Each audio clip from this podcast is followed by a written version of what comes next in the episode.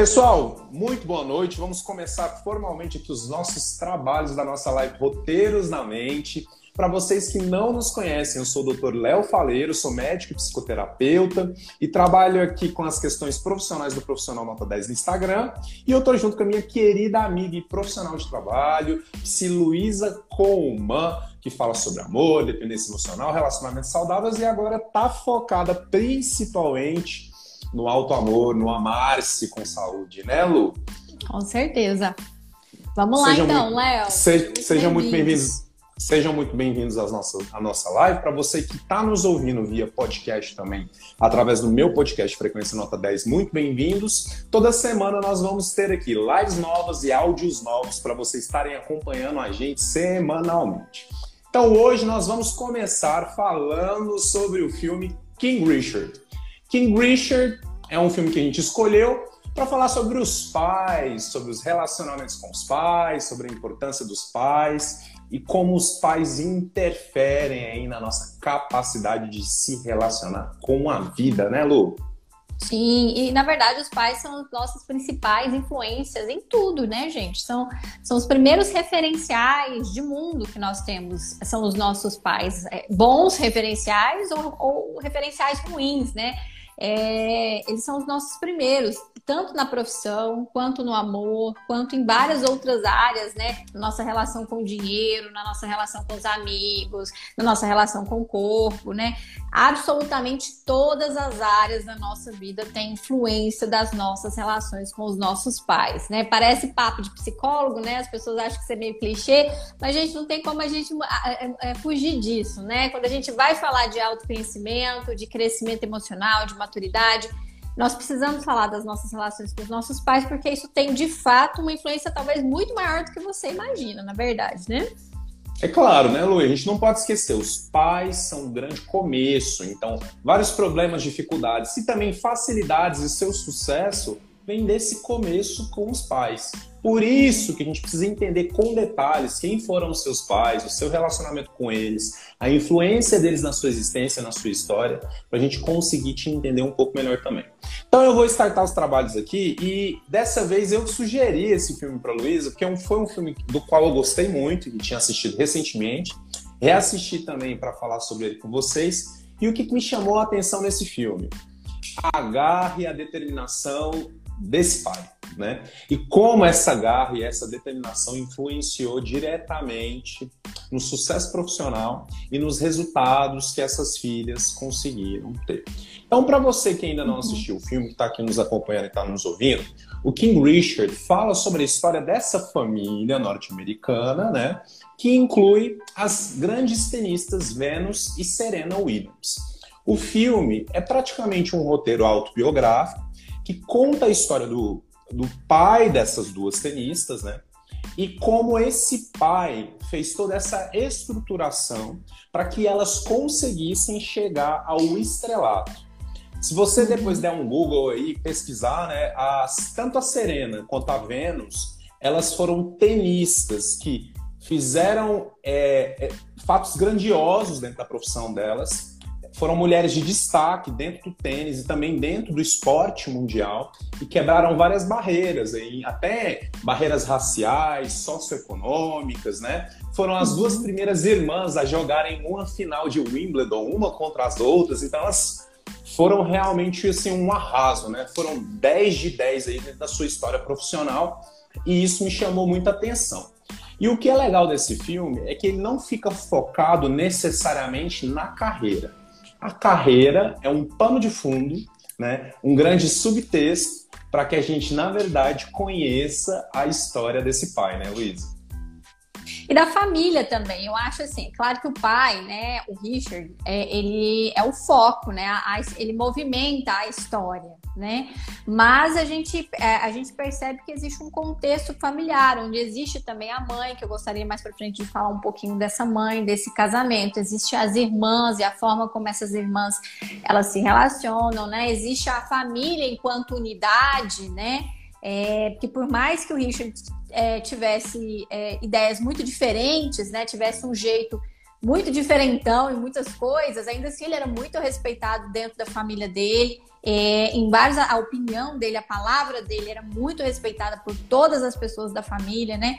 Então eu acho que é um, é um filme que fala muito de dinâmica familiar, claro que focando muito mais a relação dele com as duas tenistas, com as filhas que viraram tenistas, e fala também da, da, relação dele com a mulher também, e a mãe delas, né? Que mesmo que tenha aparecido com um pouco mais de, de, de figura de, de, fundo, né? Na verdade, ela foi mais fundo.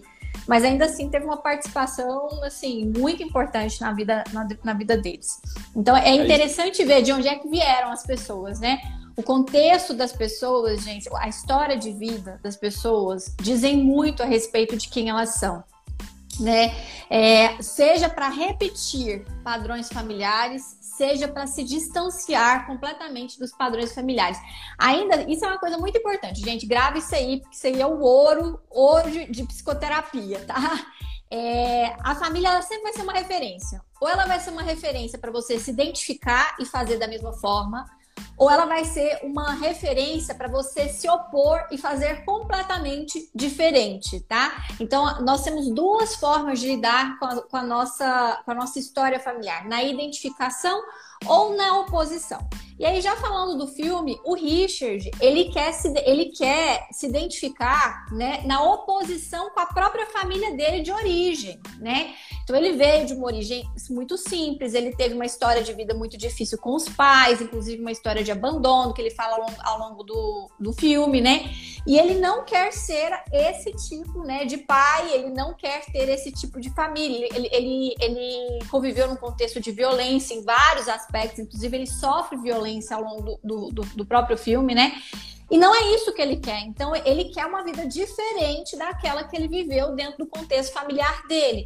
E para isso, ele, então, ele, ele assim, ele, ele é, pega toda a energia de vida que ele tem para tentar transformar a própria vida e a vida dele e a vida da família dele para que eles não vivam a mesma coisa que ele viveu é, anteriormente. Então, veja bem como a família, né, é algo que nos movimenta para perto ou para longe.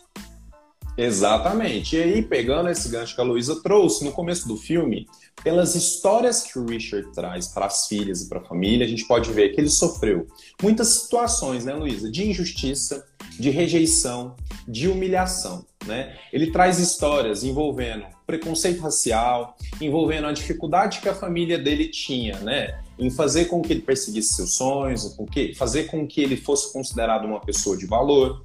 A inserção dele na sociedade também foi bem complicada, no sentido dele, dele, dele sempre perceber né, que as pessoas, pela questão racial, pela questão econômica, socioeconômica, estava sempre colocando ele a par, ou rejeitando, ou excluindo de alguma forma, e que as injustiças de morar também num bairro mais perigoso, mais periférico dos Estados Unidos também, era algo que trazia a violência muito para perto dele, né? Uhum. Em um momento do filme ele até cita isso para as filhas, falando que tudo que ele fazia era um tapa, ou a qualquer momento que ele se relacionava com as pessoas, ele esperava que ele seria agredido de alguma forma. Né? Uhum. Então isso vai criando um mecanismo natural de se defender, um mecanismo natural de se funcionar, praticamente automático, para que a pessoa não reviva essa violência, não reviva a injustiça, a humilhação e a rejeição.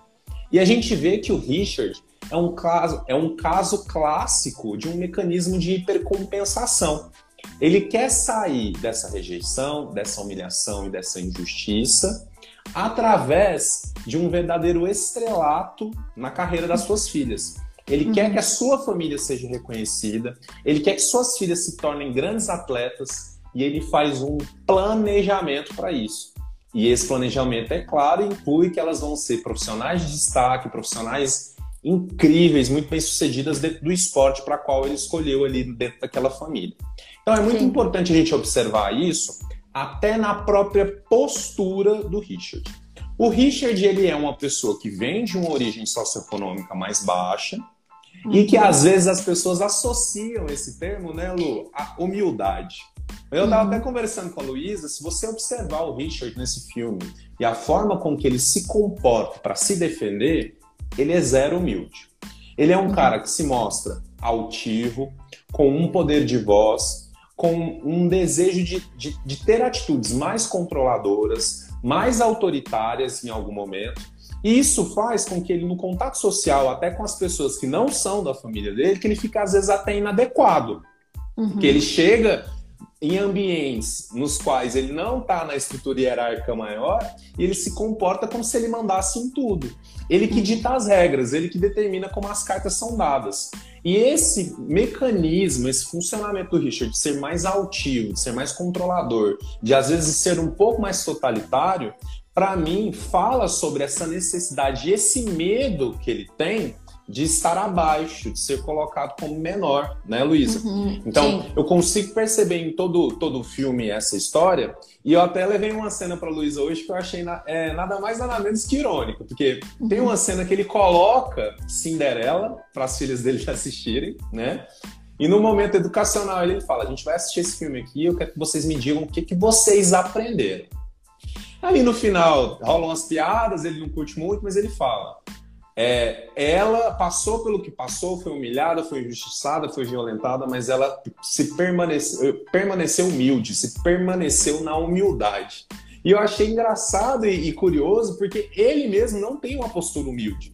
Mas ele ensina às filhas que ela tem, elas têm que ter uma postura mais de resignação, mais né, de, de ficarem um pouco mais, vamos dizer assim, mais reservadas, no sentido de obedecer algumas autoridades ou algumas estruturas hierárquicas. Então, sim, esse modo de funcionar do Richard é uma hipercompensação daquele tipo, daquele tipo de pessoa que controla ou ataca para se defender.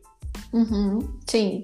É, e é interessante, é nessa parte que ele fala da humildade, o que eu percebo é, pegando isso que você falou, Léo, é, é o seguinte: é, ele não quer né, se sentir diminuído diante de ninguém. Então a postura dele, ele não baixa a cabeça. Ele está de, diante de lendas do esporte e ele não baixa a cabeça. Ele está diante de mega empresários, pessoas que estão, que estão é, fazendo propostas milionárias para ele e em nenhum momento ele baixa a cabeça. Inclusive é essa atitude altiva, né?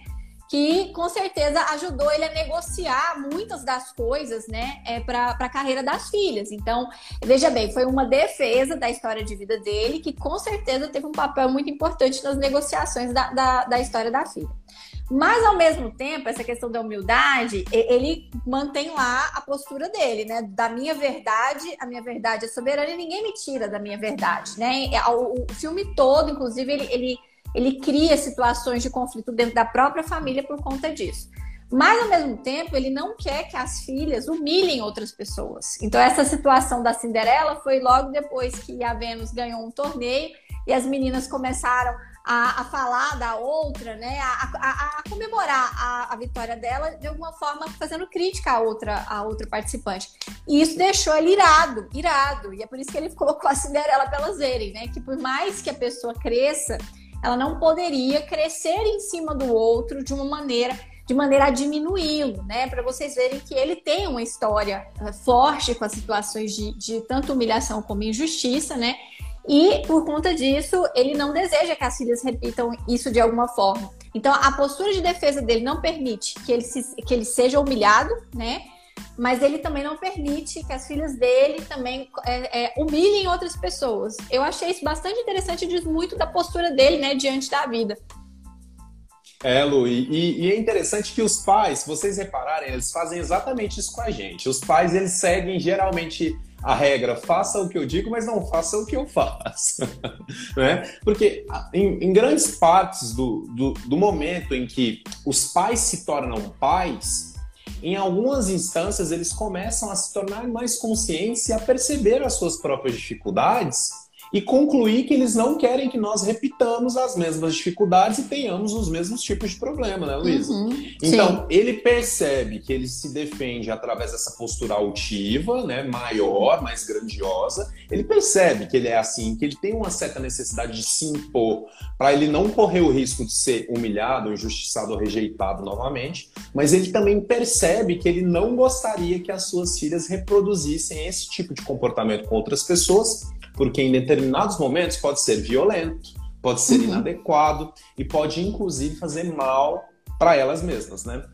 E outro aspecto que eu acho muito interessante da gente abordar é justamente o que eu disse e o que você disse, Lu. Eu cheguei aqui falando, ó, eu acho interessante esse filme porque ele fala muito sobre a história desse pai. E você? Eu acho interessante esse filme porque ele fala sobre a história da família. E uhum. olha, o que, que, que esse pai controlador, esse pai que tem essa necessidade de ser a grande o grande astro, né, o grande direcionamento da família. Esse pai que já traçou os planos para a filha faz a gente ficar com essa impressão de que dentro dessa família o norte é ele e de que dentro dessa família a perspectiva a ser seguida será a dele. O que importa é o que ele pensa. E isso é mostrado com clareza em várias partes do filme. O que, que a gente com, começa a perceber quando a gente vai conhecendo esse personagem o, do Will Smith, né, o Richard?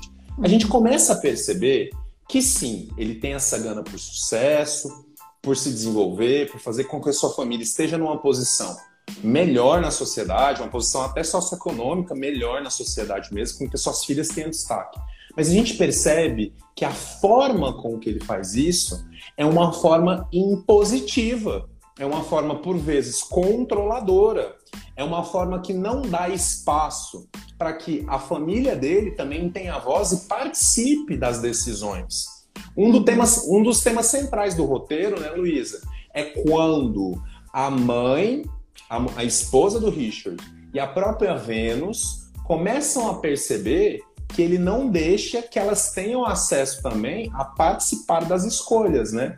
E aí eu quero que você fale um pouquinho sobre isso, Lu, porque no roteiro e durante o filme a gente vê várias cenas dessa esposa se queixando dessa postura dele e, dura e durante um ali acho que quase no terço final do filme a gente vê também a Vênus querendo ter voz ativa dentro da sua própria carreira, querendo tomar decisões, né? Fala um pouquinho disso aí, Lu, que eu acho que você uhum. pode brilhar nesse, nesse aspecto. Vamos lá. é, eu acho que, assim, eu queria falar primeiro da relação de casal, né, é, entre o Richard e a esposa, né? Essa esposa, gente, ao mesmo tempo que ela aparece de fundo em relação ao sonho que o Richard tem para as filhas, ela também aparece dando sustentação para que essa família continue funcionando. Então, é ela que, durante, inclusive, ela fala disso, ela que durante muito tempo sustentou financeiramente a família. Ela tem um apoio também às meninas na parte técnica. Então, quando ele tá treinando uma, ela tá lá treinando outra. Então, ela é uma super companheira no sentido dos sonhos, né, que o Richard tem para as filhas. E, e ela dá essa estrutura. Então, o Richard foi o sonhador. Ele, ele idealizou o futuro, o plano, ele traçou o plano, né? mas ela deu sustentação para que esse plano fosse seguido durante muito tempo. E aí, só que aí o que, a gente observa nesse casal? Na medida que o Richard vai conseguindo fazer o sonho acontecer, né? a, ele não vai reconhecendo a participação não só da esposa, como a participação dos técnicos que ajudam a, a, as filhas, das próprias filhas. É como se ele fosse o, o maestro, né, que orquestrasse tudo e só ele tivesse poder de fato, né, de fazer as coisas acontecer. E um dos momentos assim que ele muda a postura, né, a, a esposa já começa a questionar, porque ele começa a tomar decisões unilaterais em relação à carreira das meninas.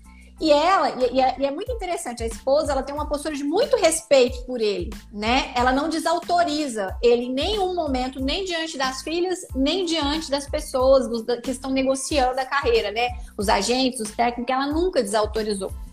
Mas ela questiona, ela se posiciona, ela faz pontuações que são importantes, e a gente vê que existe um conflito nesse casal, né?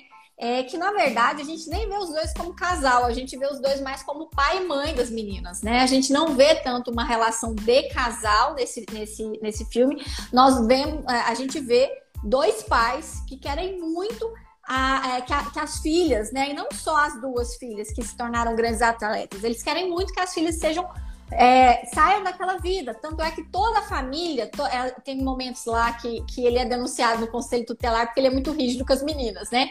E aí a, a conselheira vai lá e aí toda a família, são boas alunas todas elas, todas elas se formam como primeiras da classe, né? Então não existe espaço, né, para alguém que não, que não dê certo na família do Richard, né?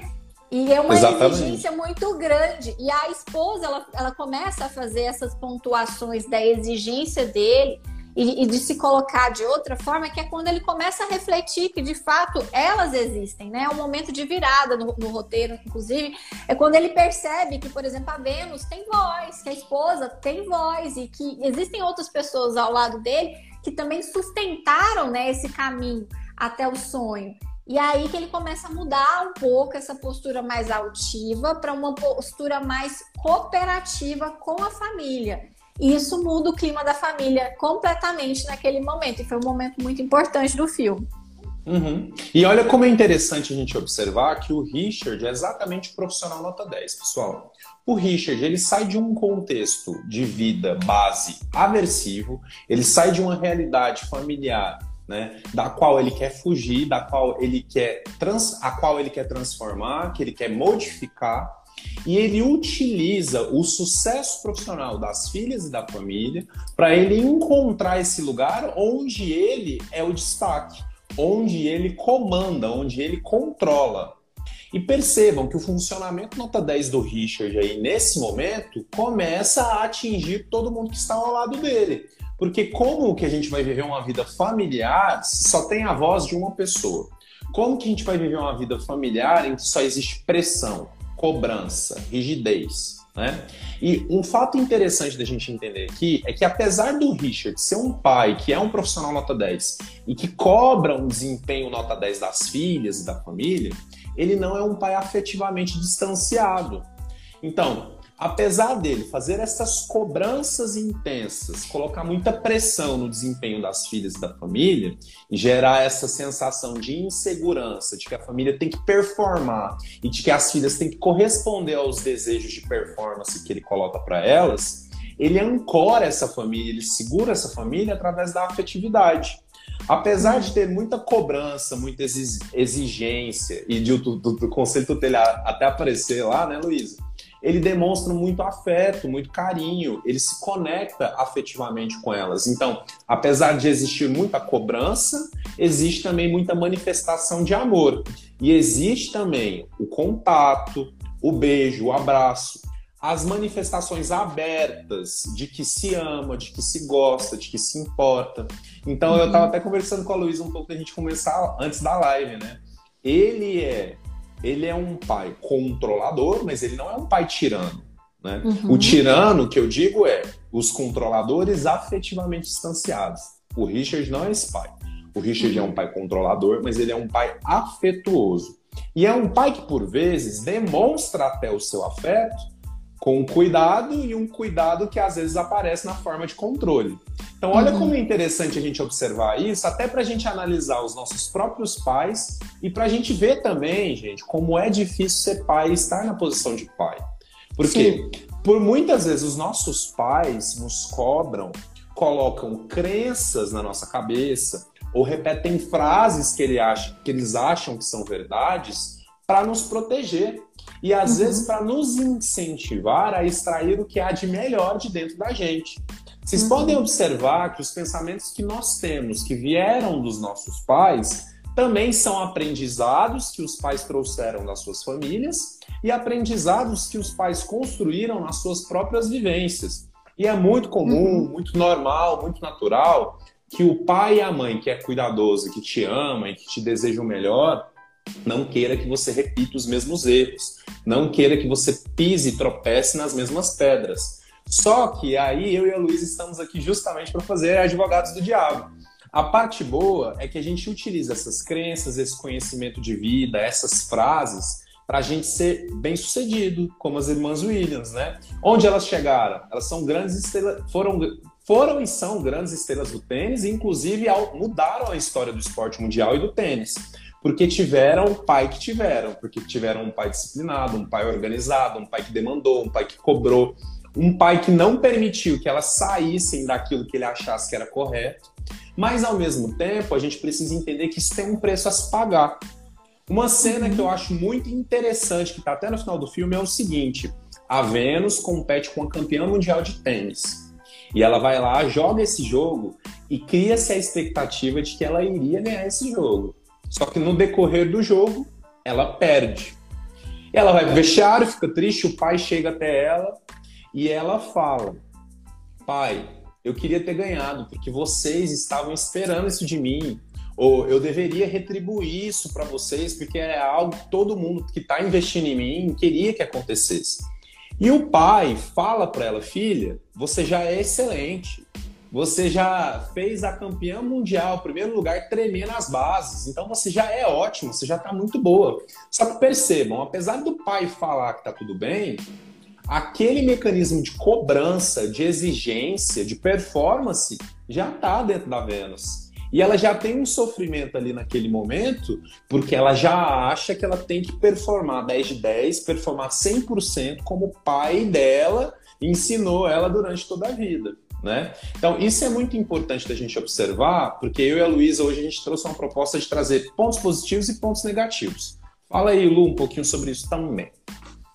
É, então, gente, eu, eu quero voltar lá na, na, no que eu estava falando sobre como é difícil ser pai e mãe, tá?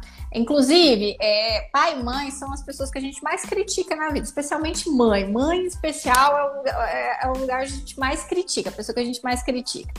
Só que nós temos que entender, primeiro, que os nossos pais, eles, eles não foram ensinados a ser pais muitas vezes, né? Muitas vezes, é, inclusive, o próprio Richard não teve um modelo de pai. Às vezes, os nossos pais aprendem a ser pais na marra, na vida, pelo desejo que ele tem de, de viver uma vida diferente, né? Não existe muito manual. Hoje nós já temos mais treinamento para ser pai, mas naquela época, né, na época dos nossos pais, não tinha nenhum tipo de treinamento, nada. A psicologia não estava do jeito que está aqui hoje, né? Então nós temos que olhar para esses pais, gente, assim, com um pouco mais de, de amor, né, e de compreensão para entender que não é, é a tarefa mais difícil, é o papel mais difícil que você pode ocupar e é o papel que você tem certeza que você vai errar e vai errar muito, são os papéis de pai e mãe, tá certo? E aí, quando a gente pensa assim, é também importante a gente entender que enquanto ele, o Richard, enquanto pai, ele tem os conteúdos dele, do Richard Pessoa, e eles têm os conteúdos né, dele enquanto pai. Então a gente vê ao longo, ao longo do filme todo como se mistura os desejos dele com os desejos que ele tem para a família. Então, ao mesmo tempo que ele tem um desejo, que é essa defesa compensatória da vida dele, dele ser grandioso, dele ser respeitado, dele ser reconhecido, dele ocupar um lugar onde ninguém ousaria humilhá-lo ou violentá-lo, como já aconteceu, isso foi uma defesa que tem a ver com a necessidade dele ele também demonstra o quanto ele quer um futuro melhor para as filhas, o quanto ele se preocupa com essa família, o quanto ele quer essa, as meninas bem-sucedidas, donas de si mesmo, né? Então, ele também demonstra, isso se mistura no meio, né? Então, tem hora que ele está fazendo pela família, tem hora que ele está fazendo por ele, tem hora que ele está fazendo para a família e por ele. E é claro que isso provoca mal-estar nas pessoas ao redor, principalmente quando ele está seguindo medos e dificuldades e projeções que são dele. Tem uma cena que é muito interessante no filme, que, de novo, é a virada de chave, eu acho, da postura para ele, para ele adotar uma postura mais madura. Ele não deixava a Vênus jogar, ele queria. A desculpa dele é que ela não estava preparada e que ela precisava curtir a vida dela, a adolescência, antes de ir para o profissional tênis profissional. E todo mundo falando que ela precisava ir, ela estava preparada, ela podia, né? Ela, inclusive, queria, mas ele sempre vetando as possibilidades dela ir para um, um, um jogo profissional, né? Até que de novo aconteceu e ele vetou, e ele teve uma discussão com, com, com o técnico, né? Com a pessoa que, inclusive, ajudava ele a sustentar as meninas. E aí é o momento que a, que a, a mãe interfere, né? De questionar a visão dele. E nessa conversa que ele tem com essa mãe, que ele, inclusive, se gaba, né, falando que é, tudo aconteceu por causa dele, e ela lembra ele que todos eles participaram, né, desse processo. Ela fala para ele que ele tá com medo, que isso não tem a ver com a Vênus. Isso tem a ver com ele e com o medo que ele tem de estar errado a respeito do plano que ele traçou para Vênus, né? E isso foi uma virada de chave para ele. Ele muda a postura e a Vênus vai para o torneio, para vocês verem o quanto é difícil ser pai, né? Então, ao mesmo tempo, parece que ele está protegendo ela, mas ao mesmo tempo ele está protegendo a si mesmo. E o quanto isso se mistura e o quanto, e o quanto na relação, quando a gente não tem essa clareza, nós levamos esses conteúdos para os nossos parceiros amorosos, levamos para os nossos filhos, porque nós carregamos né, os nossos desejos, os medos, as nossas necessidades. Isso ficou muito claro no, no filme, tá, pessoal? E, e, muito claro quanto ele projeta dele nas meninas o quanto ele projeta os medos dele nas meninas, né? E, e, isso, é claro, com que ele limite as possibilidades de escolhas que eles têm, que elas têm para a vida delas. E essa é uma, uma grande dificuldade. A própria esposa fala para ele, né, Luísa? Você tem medo de ser visto como mais um negro burro e pobre. Né? Então, olha como a, a ferida está muito presente nessa história e como ele resolve.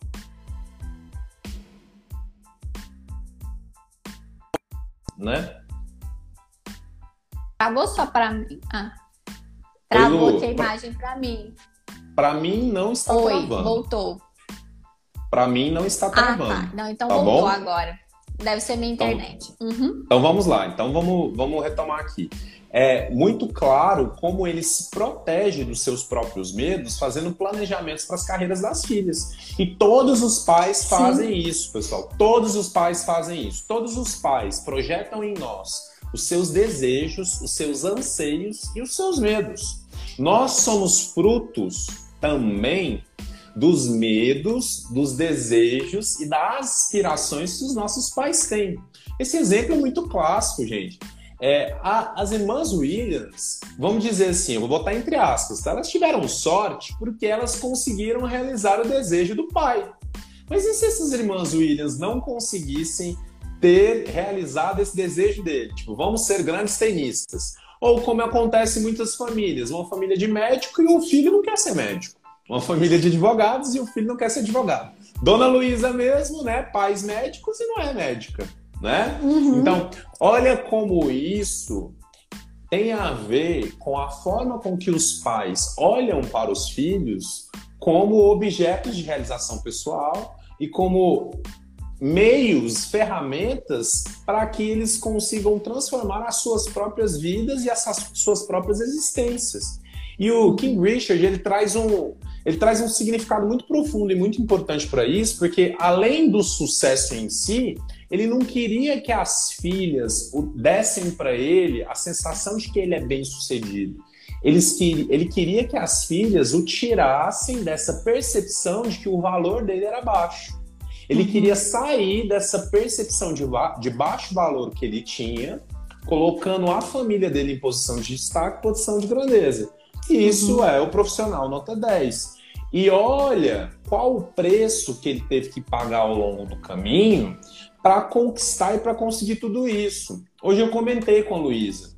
É, quando a primeira vez que eu terminei de assistir esse filme, eu me senti um pouco incomodado, porque eu percebi que o filme romantiza um pouco o papel do Richard em vários momentos, né?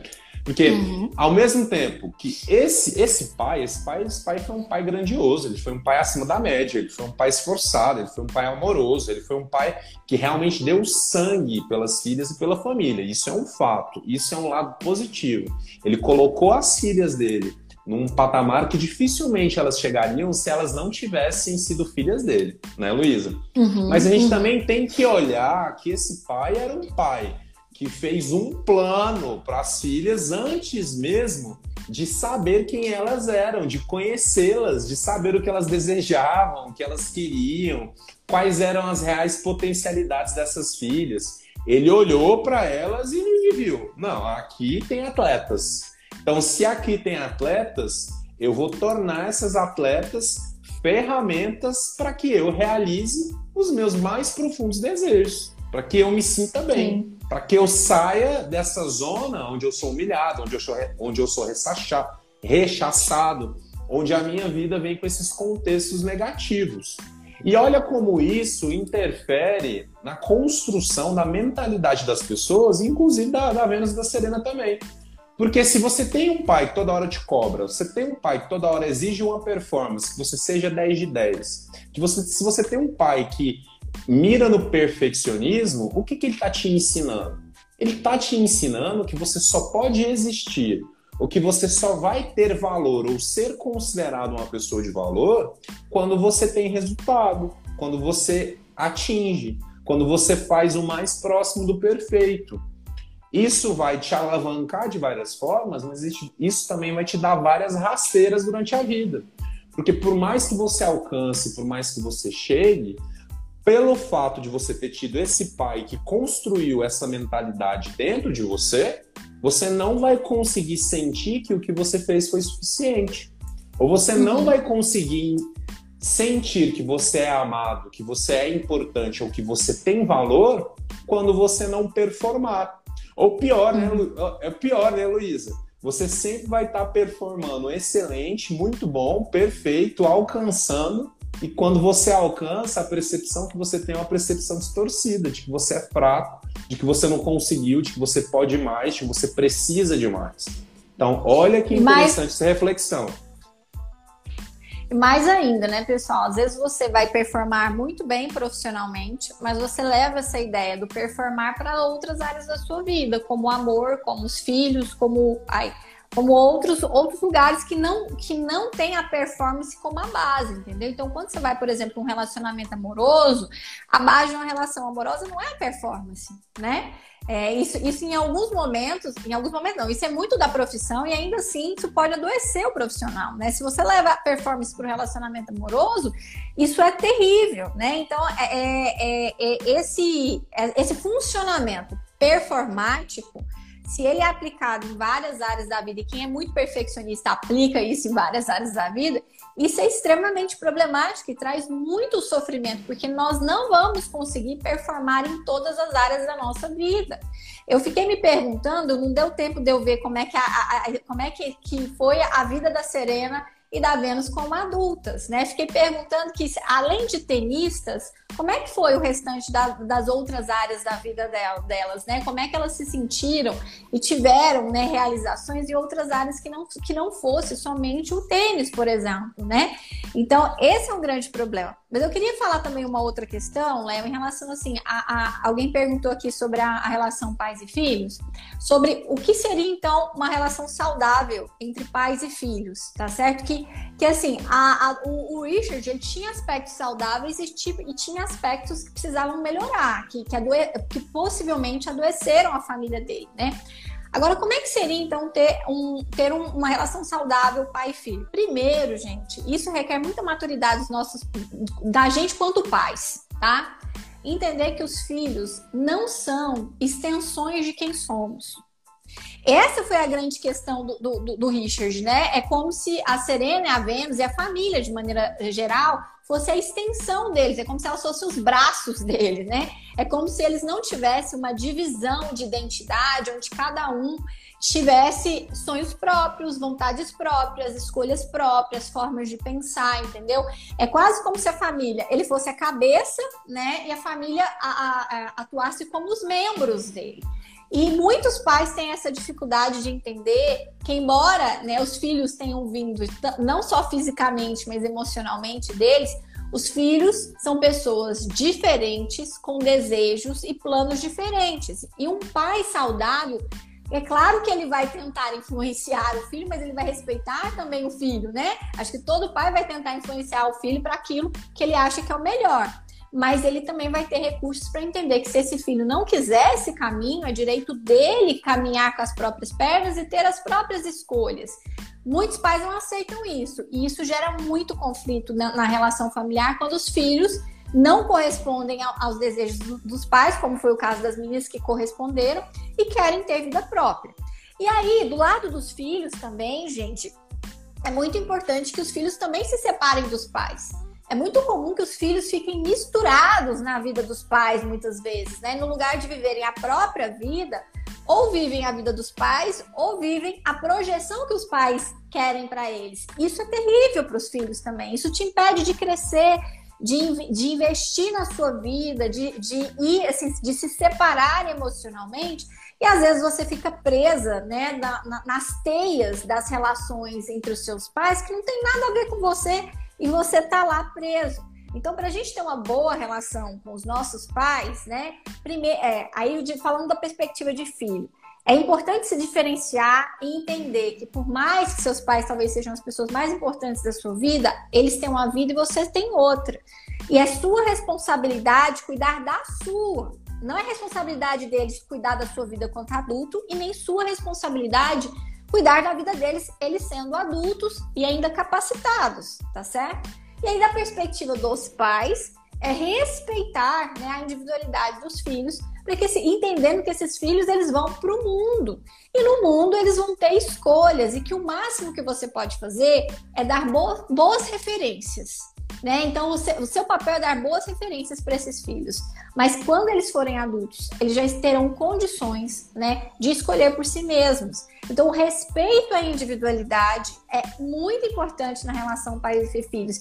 E aí onde geralmente dá os entraves, né? Quando a, as filhas são como a Serena e fazem exatamente o que o pai quer, não dá tanto conflito. Mas se a gente pega um filho que questiona, aí é uma explosão dentro da família. Muitos conflitos são, são, são construídos por conta disso. É, e nós não sabemos onde estão essas outras filhas e o que aconteceu com essas outras filhas, né? Porque ali, pelo que eu entendi, eu acho que eram cinco irmãs e duas se tornaram as grandes tenistas de sucesso, né? E cadê as outras três que não seguiram o plano? Não vamos contar a história dessas outras três também. Porque, pessoal, isso que a Luísa falou, isso é, é, o mais frequente, é o mais presente nas nossas histórias e nas histórias dos meus e dos pacientes da Luísa também. Nós nos misturamos muito com os nossos pais.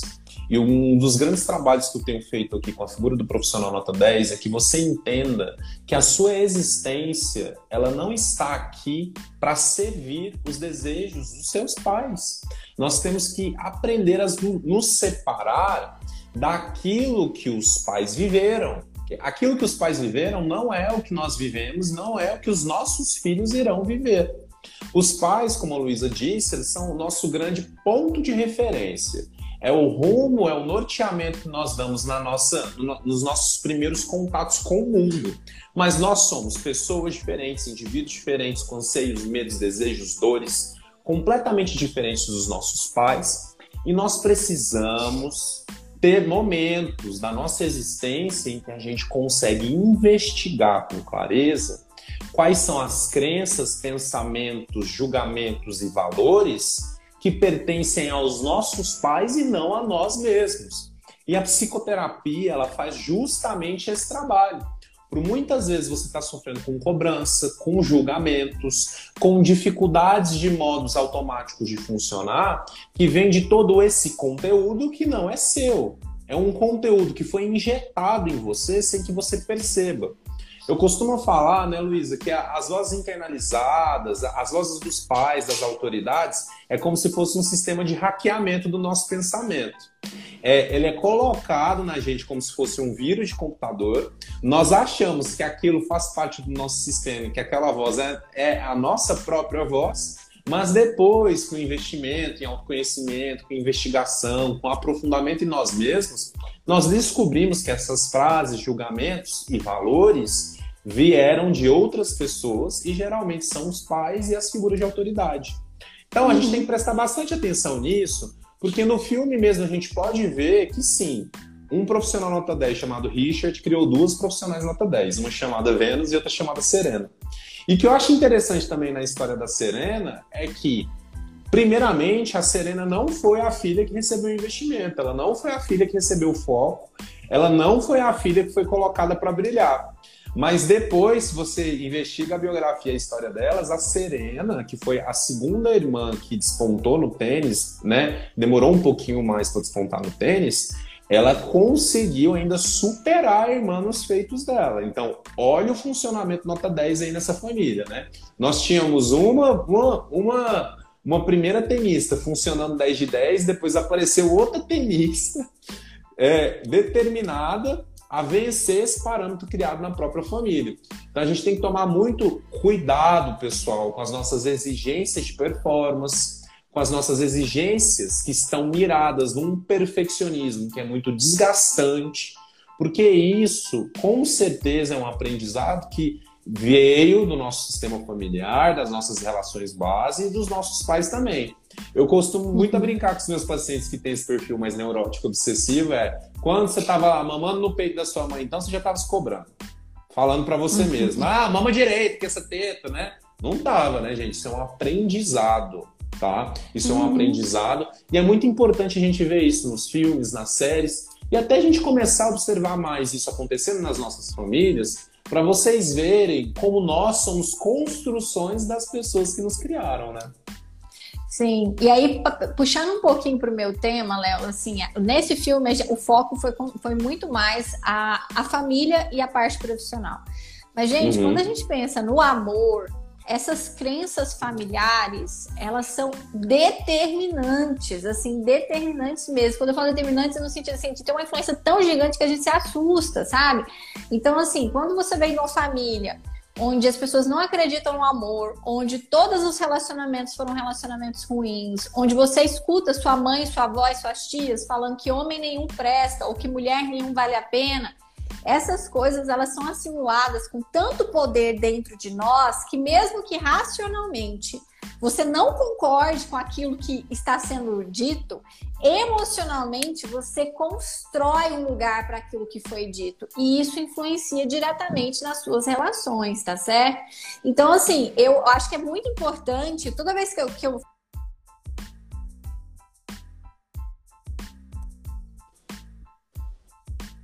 família e entender os relacionamentos amorosos, né? Então, quando que, como que as pessoas entendem, a família entende o amor, a família entende o casamento, a família entende fidelidade, né? E vários outros, outros temas que são importantes dentro dos relacionamentos amorosos, porque, é, como a gente tem falado nessa live toda, são referenciais e às vezes nós temos desconfianças das pessoas, né? E a gente não sabe por que a gente é tão desconfiado dos homens. Por exemplo, eu já atendi mulheres que, assim, nenhum homem prestava. Aí eu pergunto, mas algum homem já te traiu, já fez alguma coisa ruim com você diretamente? Não. E de onde que veio essa ideia, né? Essa, essa experiência?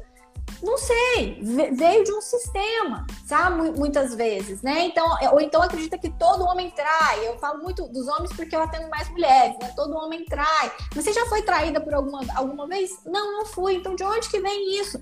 Vem de sistemas muito bem, muito bem estabelecidos familiares, tá, gente?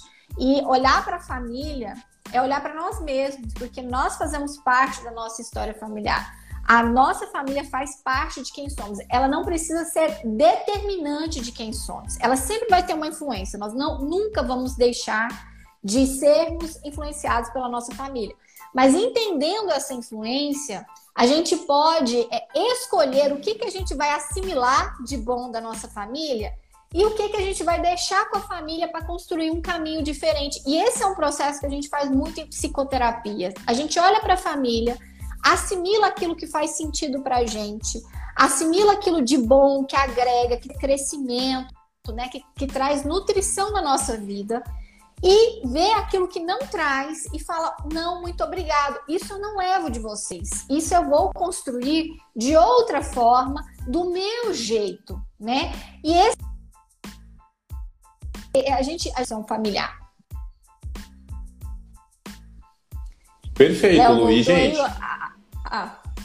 Oi, Pode falar, porque para mim a, sua câmera tá, tá travando. E o que a Luísa acabou de falar, eu, eu assino embaixo totalmente, porque todos, todo tratamento de saúde mental se baseia exatamente nessa faxina comportamental, mental, emocional.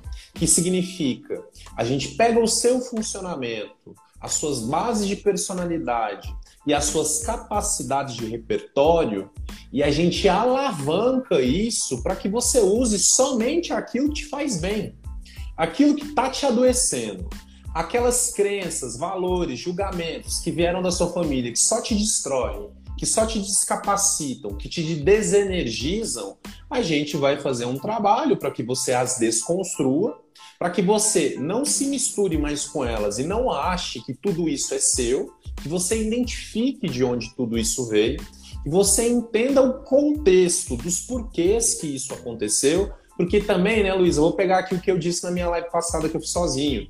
É muito fácil você entrar aqui e falar, ah, então hoje eu vou saber por que, que a minha mãe ferrou com a minha vida, né? Então, eu vou entrar aqui para ver como é que como, que meu pai foi culpado pelos meus problemas. Se você entrou aqui nessa live com essa intenção, gente, então você pode retirar já, porque não é aqui esse trabalho que a gente quer fazer.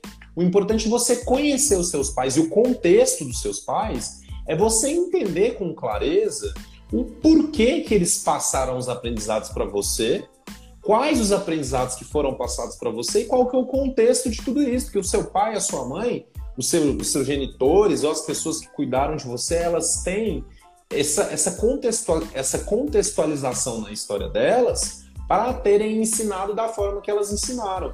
Isso que a Luísa falou é perfeito também, tanto na profissão quanto nos relacionamentos, na vida em geral. Nós reproduzimos o que a nossa família nos ensinou. E por vezes nós estamos repetindo os problemas dos nossos pais, nós estamos com as mesmas dificuldades que tínhamos dentro dos nossos ambientes familiares, porque o nosso sistema de aprendizado com os pais e com a família é passivo e ativo. Então, ativo, uhum. quando seu pai pega e fala: Olha, filho, isso aqui é uma caneta branca. Então, isso é um uhum. aprendizado ativo. Quando seu pai fala: Você tem que tirar 10 na prova de matemática. Você tem que ser engenheiro. Isso é aprendizado ativo. Agora, o aprendizado passivo é quando você vê os seus familiares reproduzindo isso entre si. Quando você vê certos tipos de problema acontecendo no seu ambiente familiar e vê que aquilo é muito comum para você. Então, isso que a Luísa trouxe em relação ao amor. É, vou dar um exemplo aqui, né? É, a clássica história da mulher de presidiário, né, Lu? A mulher de presidiário tem um certo, um certo tipo de, de problema em que ela só se relaciona com pessoas que vão para cadeia. Depois a gente investiga na história dela e a mãe dela só se relacionou com bandido. Ou dentro, da história, ou dentro da história dela, dentro da casa dela, a gente tem ali a presença de tráfico, de criminalidade, de desrespeito à lei. Então, gente, eu trouxe desse exemplo mais drástico para que vocês entendam que a gente não reproduz nada de graça e nem por coincidência. E isso não tem a ver com misticismo, isso não tem a ver com magia ou com religião. Isso são as formas que nós, seres humanos, aprendemos e absorvemos para que a gente possa construir né, nossa estrutura psíquica e a nossa própria individualidade. Mas quando a nossa própria individualidade está muito contaminada com a individualidade dos nossos familiares, isso está trazendo sofrimento e adoecimento, sim, a gente tem que parar, a gente tem que se observar e, e entrar também num processo de tratamento de saúde mental, de um processo de psicoterapia, para que a gente conquiste aí é, melhores voos, né? O, o, o filme King Richard, eu acho que traz perfeitamente isso. Olha o que esse cara deu de bom para essas filhas. Olha a estrutura emocional, mental. Olha a estrutura de garra, né? De gana que ele conseguiu dar para essas meninas. Mas aí a, as partes das dificuldades não são mostradas, claro, né? Porque não é, essa não é a intenção do filme. Mas com certeza, pessoal, nessa história das irmãs Williams há partes difíceis aí para elas, de cobrança, de rigidez, de exigência. E como a própria Luísa disse, eu vou reafirmar aqui, onde que estão as outras histórias das irmãs Williams? Onde que estão os relacionamentos? Onde que está a vida pessoal? Isso tudo aí eu não cheguei nem a pesquisar, mas a gente pode até dar uma olhada para a gente ver o que, que aconteceu, né, Lu? Uhum, exatamente, gente. E aí eu acho que a gente pode é, encerrar no, nosso raciocínio todo é, justamente nesse ponto, né? Então, se a gente pega o modelo do filme, né, é, foi um pai que teve, que sim, tem muitas dificuldades, mas que dentro das dificuldades ele deu o seu melhor para essas filhas. E que bom que essas filhas, dentro daquilo que elas também conseguiram, conseguiram performar no seu melhor. Nem todo mundo consegue fazer isso que elas fizeram, né? Então, às vezes, os pais oferecem o melhor e aquele melhor para nós ainda não é o melhor que faz a gente performar e faz a gente é, de fato se sentir bem, né? Cada família tem o seu jeito de funcionar. A gente não pode pegar a família do, do, do, Richard, né, como modelo. Essa foi uma família que deu certo daquele jeito e que maravilhoso que foi porque deu certo. A sua família, dentro da sua história de vida e daquilo que você viveu, vai ter um caminho diferente. E o mais importante que a gente falou isso, inclusive na última live, nós não precisamos dessa grandeza toda, gente. Você não precisa ser a pessoa, a profissional mais famosa do mundo, como a Serena ficou, né? A, tenista mais famosa do mundo, né? Você, você não precisa dessa grandeza toda. Você pode sim, né, ter uma vida onde você tenha competências e capacidades e você ser uma pessoa comum, mas uma pessoa comum feliz, satisfeita, em paz, com menos exigência também conectada com a família, conectada com outras áreas da, da, da, nossa vida, né? Não tem essa necessidade toda. Nós precisamos rever. A gente, os dois, os três últimos filmes que a gente avaliou depois que a gente voltou, né? Tanto o do Elton John quanto o Veste Prata. E agora esse, vocês podem ver que um, os temas deles é a coisa da grandeza como uma necessidade de compensação pela falta de reconhecimento, né, gente? Esse é um tema muito comum. Por que, que é, é tão comum esse tema nos filmes, gente? porque isso é um tema humano. Humano. Nós temos essa tendência a compensar a nossa falta de reconhecimento na vida com a necessidade de sermos grandiosos na profissão, nos relacionamentos amorosos, em outras áreas que sejam. Isso não é saudável, né? Por mais que, ó, todo mundo que a gente falou, é, é, é, assim, o Elton John em especial, que também é na biografia, a, a, as tenistas agora elas tiveram muito sucesso, mas a gente tem que lembrar que muito sucesso veio com um preço. Lá nos filmes, gente, o Elton John a gente viu o preço. Nesse a gente não viu o preço do sucesso, mas será que a gente precisa disso tudo? Será que isso é bom para nossa saúde mental? Então eu encerro hoje com essa reflexão. Perfeito, Lu. E se você é uma dessas pessoas que se cobra demais, que sempre quer ser maior, que parece que você está subindo uma escada eterna e que você alcança os objetivos, mas você não se sente 10 de 10 com seus objetivos, você é um profissional nota 10 como King Richard e você tem sim que observar as suas origens, porque é muito provável ou que você foi criado por profissionais nota 10 como as irmãs Williams foram, ou que você está querendo sair da sua baixa sensação de valor para que você finalmente se sinta muito bem, se sinta grandioso, se sinta maior e para que você signifique a sua existência. O que a Luísa diz, gente, é perfeito e a gente sempre vai trabalhar e repetir isso aqui toda semana, né, Lu? Você importa, você existe, você pode ser amado sem ser grandioso, sem ser perfeito, sem ser o melhor profissional do mundo, sem, ter, sem ser a pessoa que tem a, a, a maior conta bancária do Brasil, tá bom? E agora a gente vai fechar por aqui. Espero que vocês tenham gostado da nossa live de hoje. Pessoal, muito obrigado aqui pelos elogios, tá bom? Né, do chat, fico muito feliz que vocês estejam gostando. Essa live também vai ser publicada em breve nos canais aqui das redes sociais da Luísa, tá? Psi Luísa Coman, né, Lu? É Psi Luísa Coman ou Luísa Coman Psi? É Psi Luísa Coman.